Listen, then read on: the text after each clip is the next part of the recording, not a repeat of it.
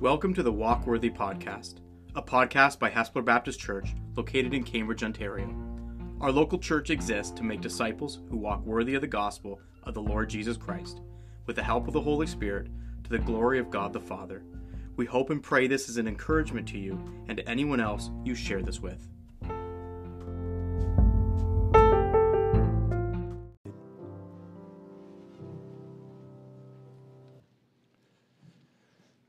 Morning, church.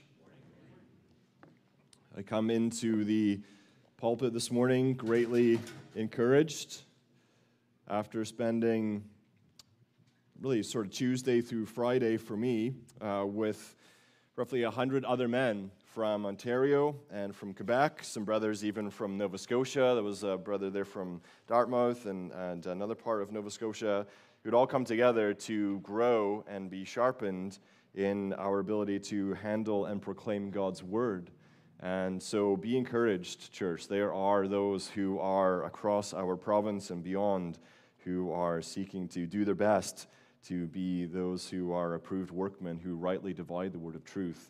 And I'm thankful to have had areas of encouragement and also areas of uh, needing to grow as a preacher. And so please do continue to pray for fruit from that Simeon Trust workshop uh, that took place just this past week in Georgetown. So if you did pray to that end, thank you. Uh, please continue to. Your labor in that way is certainly not in vain. A few weeks ago, during our bedtime routine with our four year old, I asked him the series of questions that I'd been teaching him to answer. Just, who made you? God. What else did God make? Everything. Sometimes we have fun with that one and we name specifics.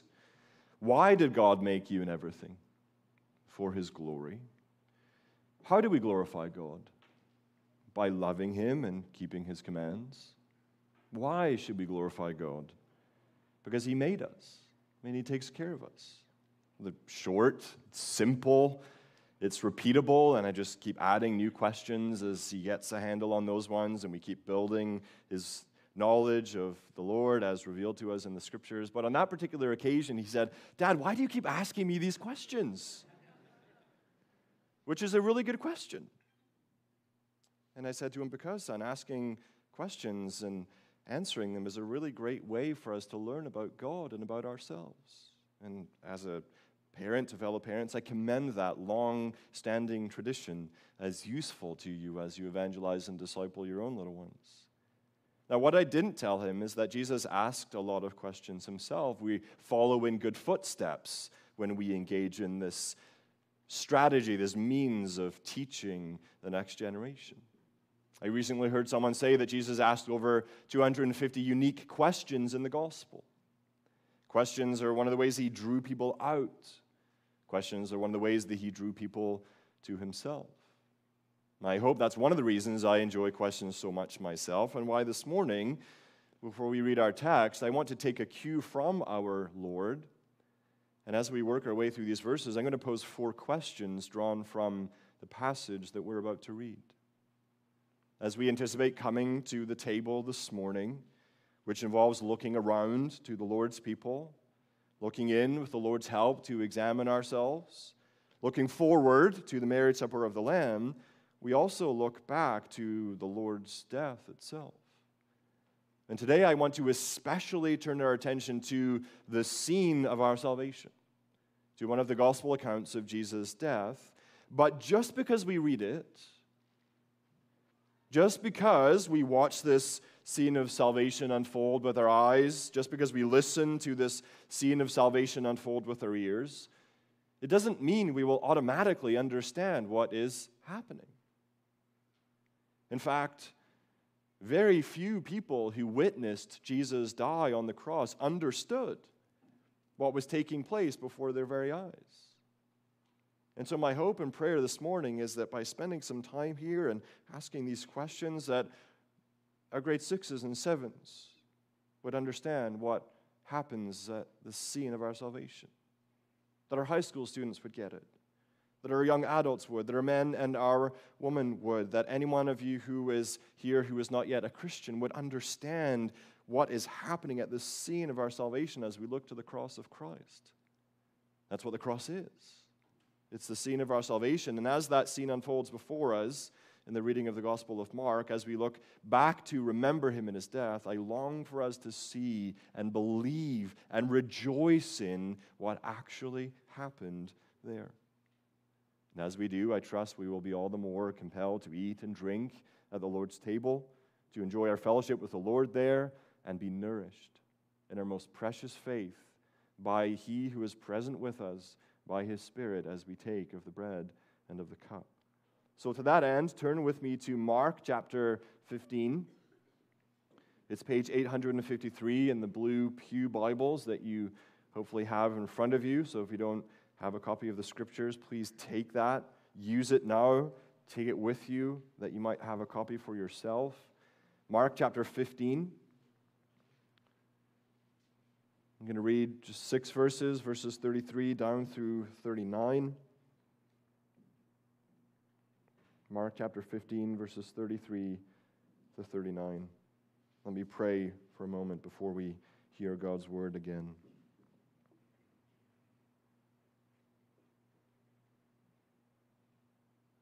Lord, I pray that you would open eyes, that you would give understanding to minds, that you would enlighten hearts, that you would unstop ears, so that as we give ourselves in these few moments to the preaching and hearing of your word, that Jesus Christ would be magnified to us and that we would understand, perhaps for the first time, and embrace that this is the Savior of the world. And that those who already have would grow in their wonder and their worship and their joy over what Jesus Christ accomplishes for us in his death. And this is not done by words of eloquence or my wisdom it's not by might, it's not by power, it's not by wisdom, Lord, but it is by your Spirit. And so I pray the aid of your Spirit for myself as a preacher and for my brothers and sisters here and for those who are friends and family to us. Help us, O Lord, we pray, to see Christ magnified. For we ask these things in his name. And all of God's people say, Amen. Mark chapter 15, then beginning in verse 33, says this And when the sixth hour had come, that is noon, there was darkness over the whole land until the ninth hour, that is around 3 p.m. And at the ninth hour, Jesus cried with a loud voice, Eloi, Eloi, lama sabachthani, which means, my God, my God, why have you forsaken me? And some of the bystanders, hearing it, said, Behold, he's calling Elijah. And someone ran and filled a sponge with sour wine, put it on a reed, and gave it to him to drink, saying, Wait, let us see whether Elijah will come to take him down. And Jesus uttered a loud cry and breathed his last. And the curtain of the temple was torn in two from top to bottom. And when the centurion who stood facing him saw that in this way he breathed his last, he said, Truly, this man was the Son of God. Brothers and sisters, this again is the word of the Lord. Thanks be to God. Well, where we've picked up reading in Mark's gospel this morning as we have these communion Sundays is in the context not only of confusion but revulsion. In the few verses prior, verses 29 to 32, people are shaking their heads at Jesus in verse 29. They are chirping him, they're trash talking him. You who would destroy the temple and rebuild it in three days, save yourself and come down from the cross.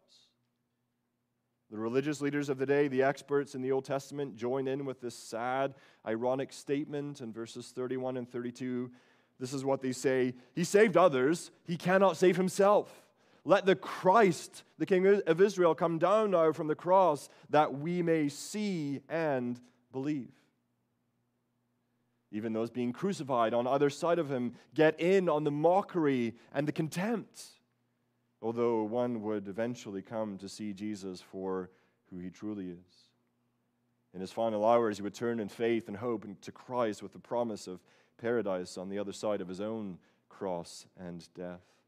And I love Alistair Begg's imaginings here of that thief's entrance into the kingdom of heaven. And he, he arrives and he doesn't know really much of anything. He couldn't tell you about justification by faith. He couldn't cite to you Paul's argument in Romans. He couldn't, he doesn't know any of these things. And if he was asked, How does it that you came to be here? His simple answer would be, The man on the middle cross told me I could come. And all of this because of what was accomplished by Christ, who hung and died on the cross beside him. As the scene unfolds, and Mark tells us of the sights and the sounds, beginning in verses 33 and 34, I ask this question As you look to the cross of Christ, are you sheltered from God's judgment? As you look to the cross of Christ, are you sheltered from God's judgment? Look with me again at verses 33 and 34. When the sixth hour had come, there was darkness over the whole land until the ninth hour. This is not normal. As I mentioned, the sixth hour by our reckoning is noon. So there was a divinely appointed and supernaturally occurring darkness slap bang in the middle of the day. How this was brought about, the text doesn't tell us, only that it was. This darkness, we are told, lasts for roughly three hours until 3 p.m. And the whole time Jesus is hanging there in the dark, there is associations of divine judgment. We'll get back to Exodus next week, and eventually we'll come to the showdown between Yahweh and Pharaoh, and we'll see darkness as one of God's judgments on the nation of Egypt. A darkness so deep and so thick, Yahweh says to Moses, that it would be felt. A darkness that you've heard recently came before the death of the Passover lamb, just as the darkness accompanying the cross comes before the death of the Passover lamb. Elsewhere in Scripture, we read of darkness accompanying the day of the Lord, which is at both a day of judgment for those who are enemies of God and a day of salvation for those who fear and trust Him. So Joel 2 2 reads, Let all the inhabitants of the land tremble, for the day of Yahweh is coming. It is near, a day of darkness and gloom, a day of clouds and thick darkness. A few verses later, the sun and moon are darkness, and the stars withdraw their shining. In Amos 8 9, there we read the Lord speak of a time of judgment when he will make the sun go down at noon and darken the earth in broad daylight. Zephaniah foretells of a day of wrath, of distress and anguish, of ruin and devastation, a day of darkness and gloom, a day of clouds and thick darkness. Darkness and judgment are related in the scriptures, as Jesus himself graciously warned us of. He spoke of the place of eternal judgment as a place of outer darkness where there will be weeping and gnashing of teeth for all those who stand condemned already for rejecting God's Son and the salvation that is offered through him. And I don't want that to be any of you. Nor does God desire that any of you should perish forever in such a place. How do I know this? Because on the cross, Jesus endured the judgment of God in our place, that in Christ we might be sheltered from what we rightly deserve for our sinful rebellion against God. Not too long ago, perhaps you remember this, it's kind of the first of the season, but I was waking up several nights close together by that little spell of thunderstorms that we had. One of those nights, just guess where we live, the lightning struck so close and the thunder boomed so loud that I felt it in my chest. It was intense. As I lay there in bed, in the dark, warm, dry, safe, sheltered, I was very thankful. Being outside and exposed in a storm, it can be dangerous, it can be deadly. So it will be with the storm of God's judgment that will come on the final day of the Lord. Unless we take refuge in the shelter that the Father has given us in His Son, who Himself faced that storm of judgment on the cross.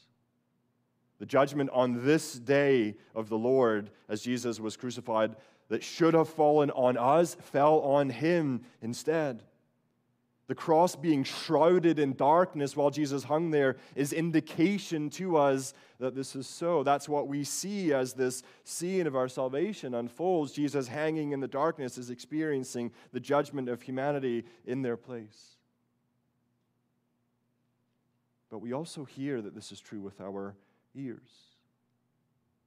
As Mark records for us at the conclusion of this period of darkness, which is interesting that it comes at the end, not at the beginning nor the middle, but at the conclusion of it. Jesus cries with a loud voice, and you can see this, uh, this, this wording that Mark includes there. And if we allow for some adjustments in pronunciation and my weird Scottish com- Canadian combo accent, that may be close to the actual sounds that came from Jesus' mouth. But for the sake of his readers, not Aramaic, Mark gives the meaning My God, my God, why have you forsaken me? This is not the only way that Jesus cries out on the cross. As God the Son, he speaks and addresses his Father. But here in this moment, representing humanity, we have this cry, My God, my God. This is the cry of Jesus being made sin and experiencing the judgment that should have fallen on sinners but fell on God the Son incarnate instead. As this scene of salvation unfolds, we see the darkness and we hear Jesus cry, and we witness in this moment God laying on Jesus the iniquity of us all. His cry of dereliction is that of the Son of Man, bearing the penalty of sin as suffering servant in our place. One lyrical theology artist that I like to listen to, he puts it this way.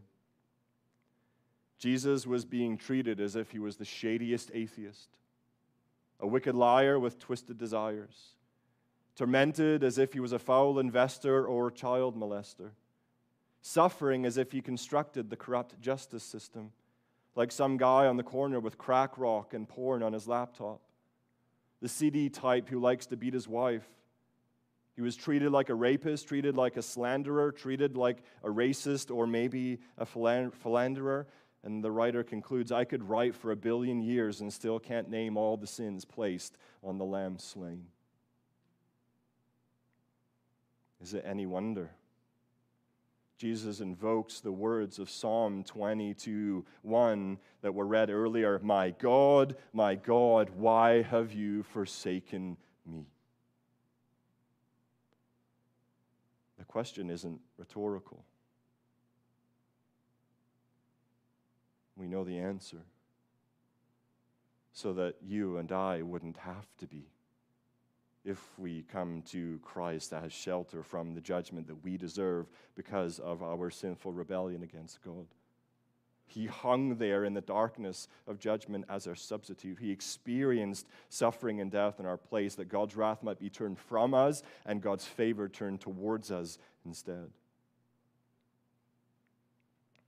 And at the end of the period of darkness, his experience of suffering in humanity's place, it's almost concluded. He will confidently entrust himself to his Father. Father, into your hands I commit my spirit. He is still God the Son. And though some would teach otherwise, we shouldn't read a break in the Trinity into Jesus' cry here. I'm actually rethinking the line that we sing in the song The Father turns his face away. Jesus writes of this experience of being as human, human humanity's substitute but he is still God the Son.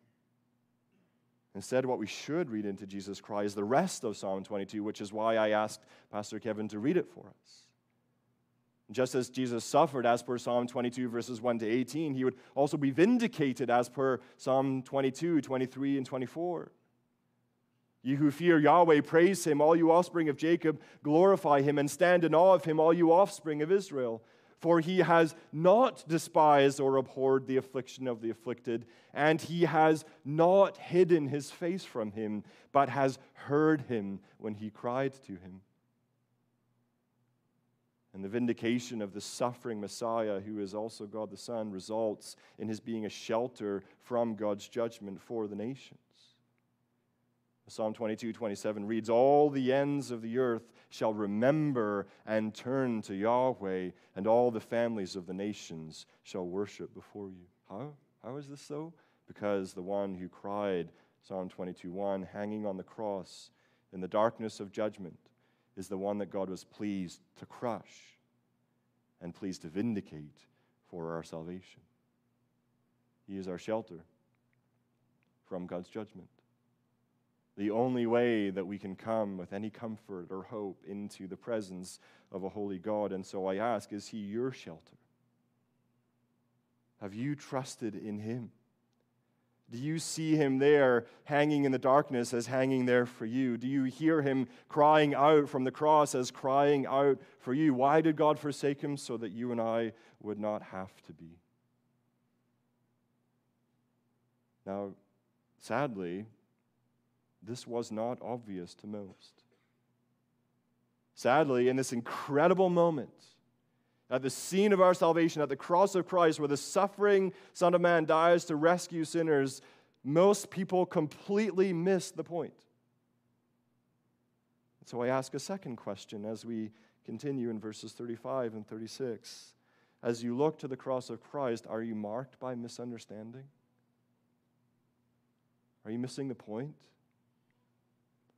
As you look to the cross of Christ, are you marked by this understanding? Look at verse 35. Hear it again. Some of the bystanders, hearing it, said, Behold, he's calling Elijah. granted, Eloi and Eli, they sound similar. And in response to this, someone takes a, where they run, they fill a sponge with sour wine, they put it on a reed, they lift it up, they give it to him to drink, and, and they say, Well, let's wait and see if Elijah will come to take him down. It's interesting, there's no reaction to Jesus quoting Psalm 22 1, but there is to this misheard reference to Elijah. And some people asked in the weeks leading up, the week leading up to this, what's going on here? Like, what, why are they wondering about Elijah?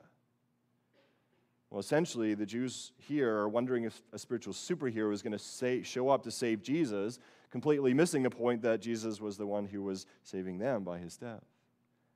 And the reason they were fixated on Elijah is because of Malachi chapter 4, verses 5 and 6, which, if you were to look in our Bibles, would be the last book of the Old Testament. This is what it says Behold, I will send you Elijah, the prophet, before the great and awesome day of the Lord comes. So it's dark, there's something happening. Jesus is crying out. They think he's asking for Elijah to come. They're wondering if this is going to be what Malachi is speaking about. It says he will turn the hearts of the fathers to their children and the hearts of the children to their fathers, lest I come and strike the land with a decree of utter destruction. And so that's in their minds. It's also in the minds of the disciples after Moses and Elijah appeared on the Mount of Transfiguration to talk with Jesus about his departure, literally his Exodus. And they ask him in Matthew 17:10, "Why did the scribes say that Elijah must uh, first must come?" The expectation was that Elijah, the mighty prophet who had the showdown on Mount Carmel with the prophets of Baal, that he would come and he would lead the way for Messiah. And so this is all in their minds. It's in the minds of the Jews as they're watching this. It was previously in the minds of the disciples as well. Now, listen to Jesus' answer to the disciples back in Matthew 17. He says, Elijah does come, and he will restore all things. But I tell you that Elijah has already come, and they did not recognize him, but did to him whatever they pleased. So also the Son of Man will certainly suffer at their hands. Then the disciples understood that he was speaking to them of John the Baptist. That's what the angel told Zechariah when it was announced that Elizabeth would bear a son. He will turn many of the children of Israel to the Lord their God, and he will go before them in the spirit and power of Elijah, to turn the hearts of the fathers to the children and the disobedient to the wisdom of the just, to make ready for the Lord a people prepared.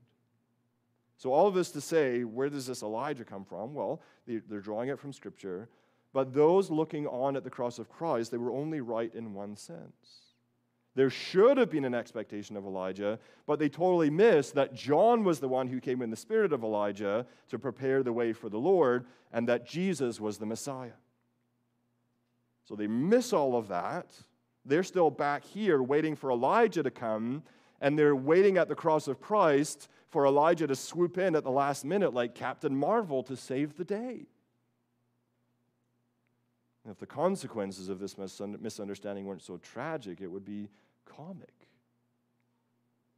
They stand around waiting. After lifting up a sponge for Jesus to drink, perhaps hoping he'd say something else, waiting for some splendid show of divine power as this mighty prophet would come and save him in the last moment, and then maybe that would indicate that he really was the Messiah.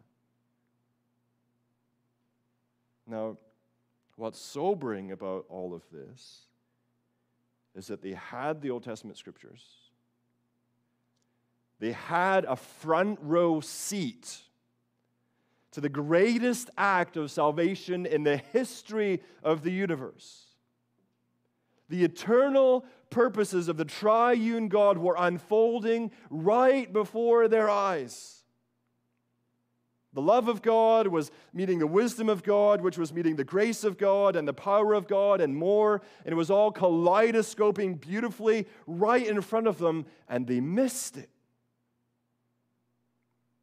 They were looking for someone else, they were waiting for something else to happen. And if they could miss it from that vantage point,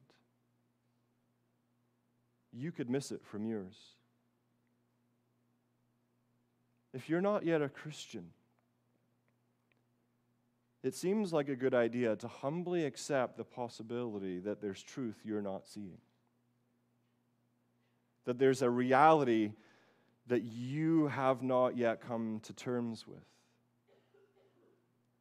You may be indifferent you may be a skeptic. You may be a mocker. You may think Christians are just plain dumb and stupid to believe all this. I used to entertain such thoughts as that sitting in this very room as a teenager as well. Someone writes, The Son of God, as one who died a weak, ignoble death, was offensive and stupid to anyone at that time, no less so today. Maybe you've been dragged along by mom or dad, or husband or wife, or friend, and you're nodding on the inside, Yep, offensive and stupid sounds about right. But I ask, are you sure?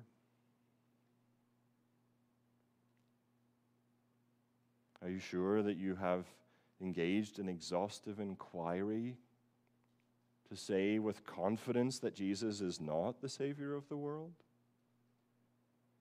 That He is not the risen Lord who will come to judge you and everyone else? If He isn't, what else is it that you're sitting around waiting for? To deliver us from this world and its brokenness and misery and sorrow and death. What are you looking for? What are you trusting in, and, and how's that going? Maybe you're from a different religious tradition. Maybe someone here or listening to this is from a Muslim background and believes what the Quran says about Jesus as being merely a prophet. Those from Jewish backgrounds reject Jesus as Messiah. There are those from Sikh backgrounds who believe that you can approach God from any direction, from any religion, just like you can go into the temple on any of the different doors. This scene should be a stone in your shoe, a chink in your armor. People can come this close to the truth and completely miss what's going on. Are you willing to entertain the possibility that you're marked by misunderstanding? Are you willing to truly ask that God would reveal, would reveal to you the truth about His Son? It's possible to be this close and to miss it. And so, in humility, I would urge you to exercise humility and question, search, explore. That you may, may be missing, just as these individuals were, that Jesus is indeed the one who has come to save you. And to those whom God has been this gracious to open eyes to see, let me say in no uncertain terms that faith in the Son of God is a gift. There's no boasting here, there's no arrogance here. Christian, we have nothing that hasn't been given to us, including eyes to see who Jesus is as the scene of salvation unfolds. And if you profess that to be true, let me ask a third question as you look to the cross of Christ. Are you overjoyed by Jesus' accomplishment? Now, I understand there's darkness. I understand there's this cry of dereliction. I understand there's this grievous misunderstanding. I get it that this is the scene in which he dies, but this is something that we should look on and see that there's triumph and rejoice in it. Are you overjoyed by Jesus' accomplishment? Why do I ask that question? Look at verses 37 and 38 with me. While the, those who aren't getting it are waiting around for something to happen, something does happen. While they're waiting to see if Elijah shows up to bring Jesus down from the cross, Jesus dies to bring us into the presence of God. Mark records Jesus uttered a loud cry and breathed his last. Now, I would take this to be the same as John describes in uh, John 19:30. When Jesus had received the sour wine, he said, "It is finished." And he bowed his head and gave up his spirit. At that very moment, as Mark records, there is a stunning physical phenomenon in the temple, and the curtain of the temple was torn in two from top to bottom, from heaven to earth. An act of God, not of man, an indication that the way is now open for all to come through Jesus, who died in our place, into the very presence of God.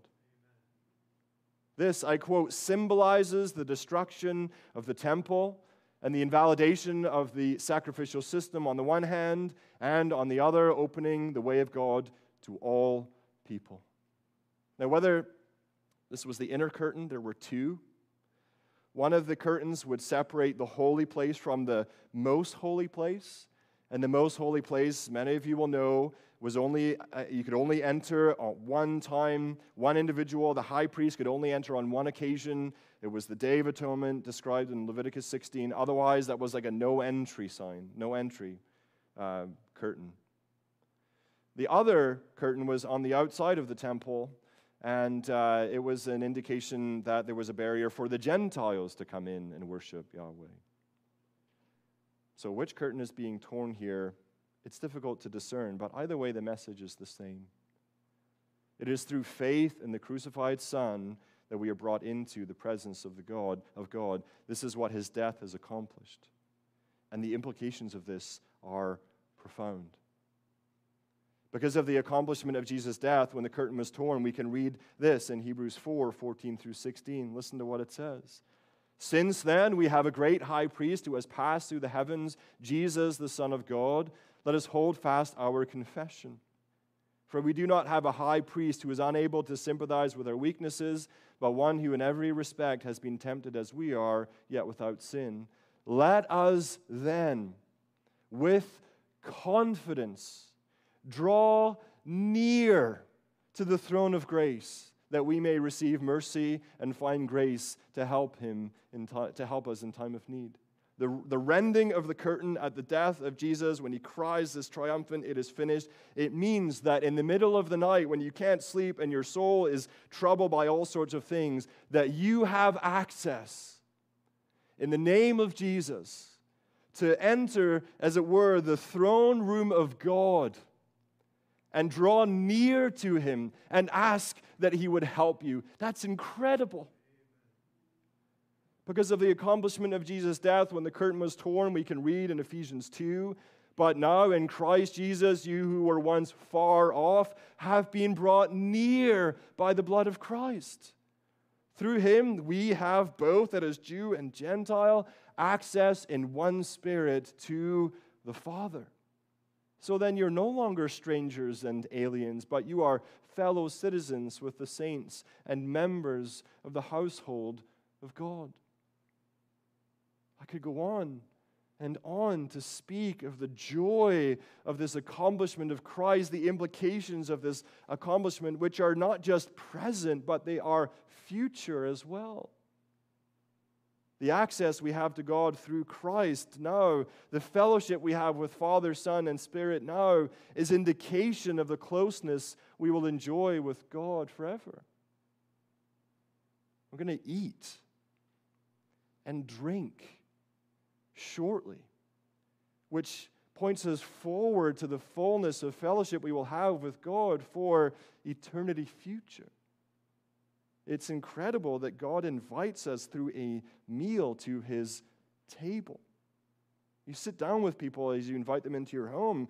What happens? You get to know them better. You enjoy their company. There's a closeness, there's a, a deepening that happens there in relationship. And from the, uh, the, the images and sacrifices of the tabernacle and then the temple, all the way through to the Lord's Supper and then the marriage supper of the Lamb, it, it is an indication to us that the way has been opened and an invitation given and preparation being made so that we can enjoy God's glorious presence. It's remarkable. All of this and more because the curtain was rended as Jesus gave up his spirit in his death. I read a story this week. I had forgotten I'd ever read this. I was reminded of it about a, a young boy whose name was John, and he, at six years of age, he lost his parents, and he was sent to live with his aunt. And he, you know, he thrived under her loving care, and he stayed with her until, until he was a young adult and became independent. And in her later years, as her health declined, she wrote to him for comfort. And this is what he writes back It has almost been 40 years since I was left alone in the world. When my mother died, you sent me word to come to your home and that you would be a kind mother to me. I remember the long journey and my fear of your servant whom you sent to meet me. And I can still remember my anxiety as perched on your horse and clinging t- tightly to William, your servant, I started from my new home riding toward the sunset. Night fell before we finished the journey, he says, and as darkness deepened, I began to be afraid. Do you think she'll wait up for me? I asked William. She'll surely wait up, answered William. When you turn the next corner, you'll see her candle in the window for you.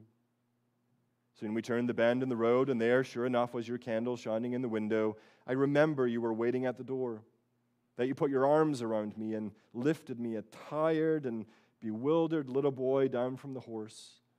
There was a fire on the hearth and a warm meal awaiting me.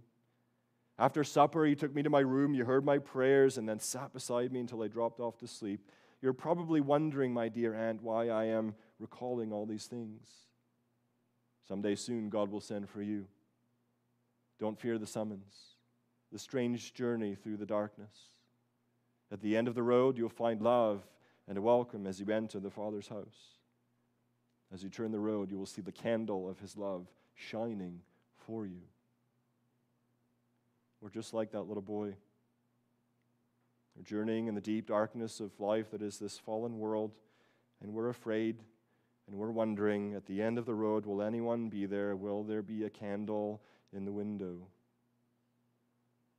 The torn curtain on the occasion of Jesus' death is our resounding yes.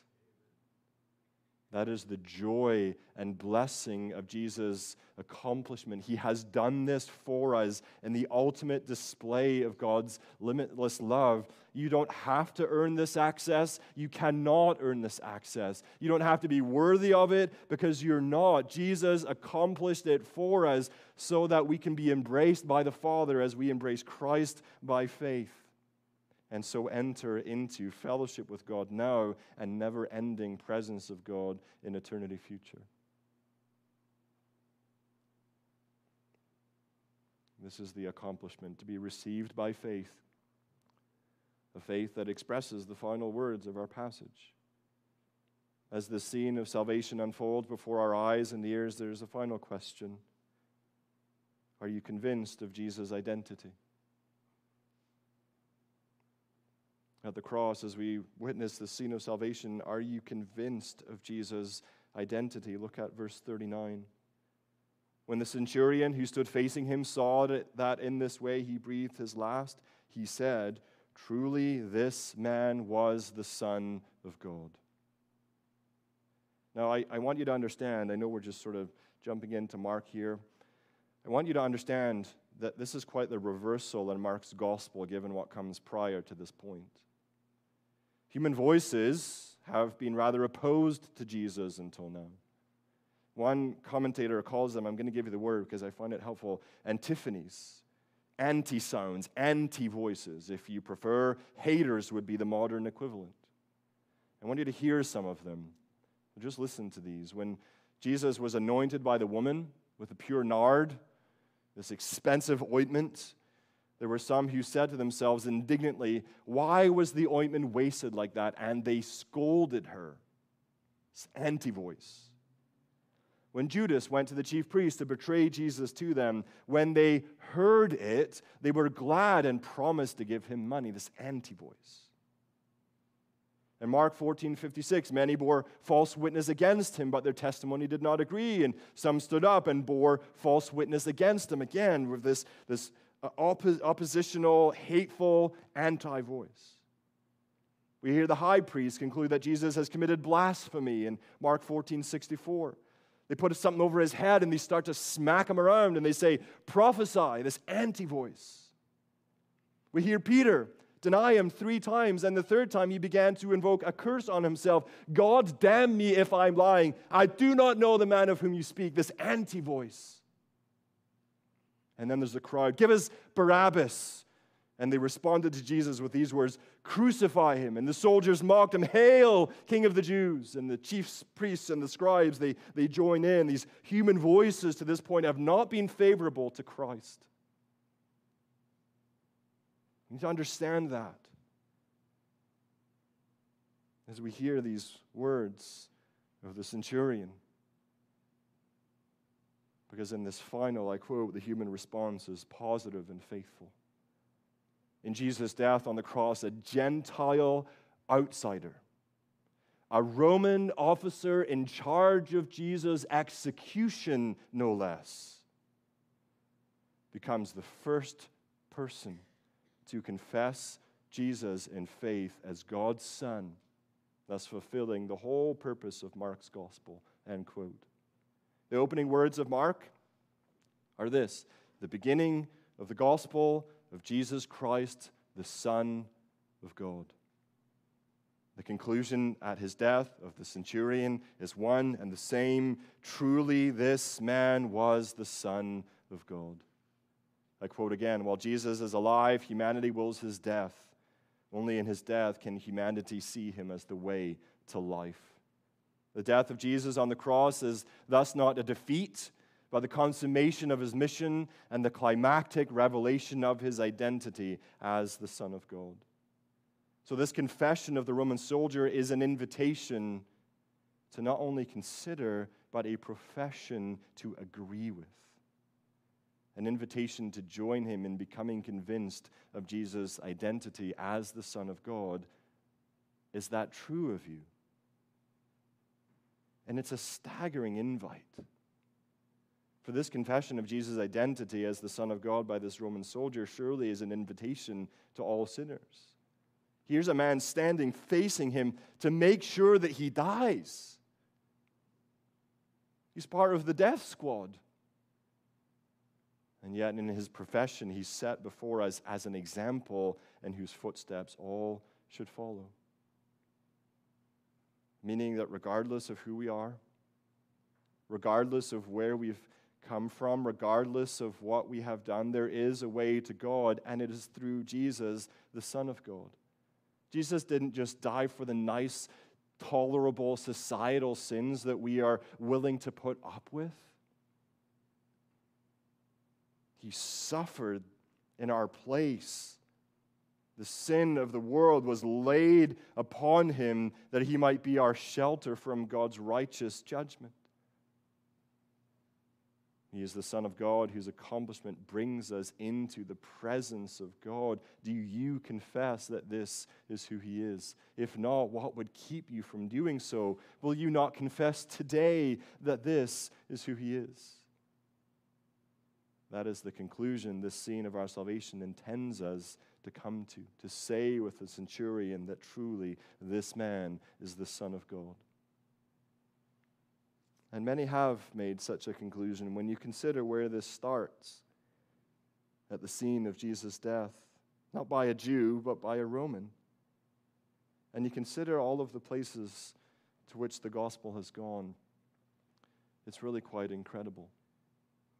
I heard a thought this week, and one of the, the, the encouraging, uh, most encouraging component of the Feb Stronger conference on Monday that we were at as pastors. We heard Dwayne Klein recently uh, stepped down as pastor of James North and, and Hamilton. Uh, he said something before us that I'd never thought about. When you consider all of the major religions of the world, they've only really flourished in the places of their origin, unless the people who lived there would have then sort of moved and they've given birth to, you know, and so it, it sort of stays within the people group and the location where it originated. And you could trace that out. You could look at Sikhism and Hinduism and Buddhism and Islam and those types of things. So all of the major world religions, they, they stay where they've originated, except one, with one exception.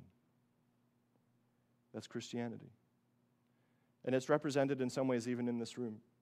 We heard a sister read Japanese last week. We could invite someone up to read Korean. There's people from India. There's people from the Netherlands. There's people from all sorts of places in the world. What began here with the centurion saying, Truly, this man with the Son of God has spread to Asia and to Africa. It's gone to Europe. It's come to North America. It's come to South America. It has gone to all the places, uh, the continents of the world.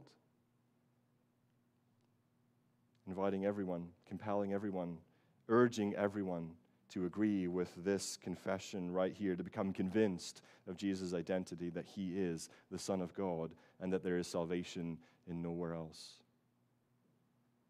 Is that what you believe? Let me pray before we sing and come to the table together.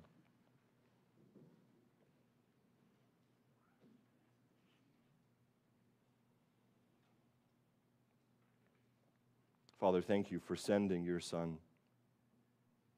And as we remember him now in his death, as we eat in remembrance of his body, as we drink in remembrance of his shed blood, I pray, Lord, that this would not merely be a individual evangelical confession booth where we think we have to be miserable and uh, consider how awful it is that we are. Surely, Lord, we are to examine ourselves. Your word tells us to Help us to have done that prior to enduring these moments. But I pray at the same time, Lord, that we would rejoice and that we would rest in and that we would be nourished by and grow in our wonder and awe at what you have done for us in Christ. And that as we engage our senses, touch, as we hear, as we see, as we taste, I pray, Lord, that by your Spirit you would confirm to us and assure us of our most precious Savior and of the relationship that we have to call you Father because he, the Son, was willing to die in our place. So help us, Lord, I ask. As we eat and drink, help us to remember that this is as a feast and help us indeed to feast on Christ with eyes of faith, that we might indeed be helped and strengthened by this means of grace that you have given to us, that as we go from here, we might be strengthened to live and to walk worthy of the gospel. And this we ask in Jesus' name. Amen. I'm going to invite the elders to come forward as we sing and in preparation of serving. So if you could please do that, men, you know your assignments and uh, then we will serve you after this.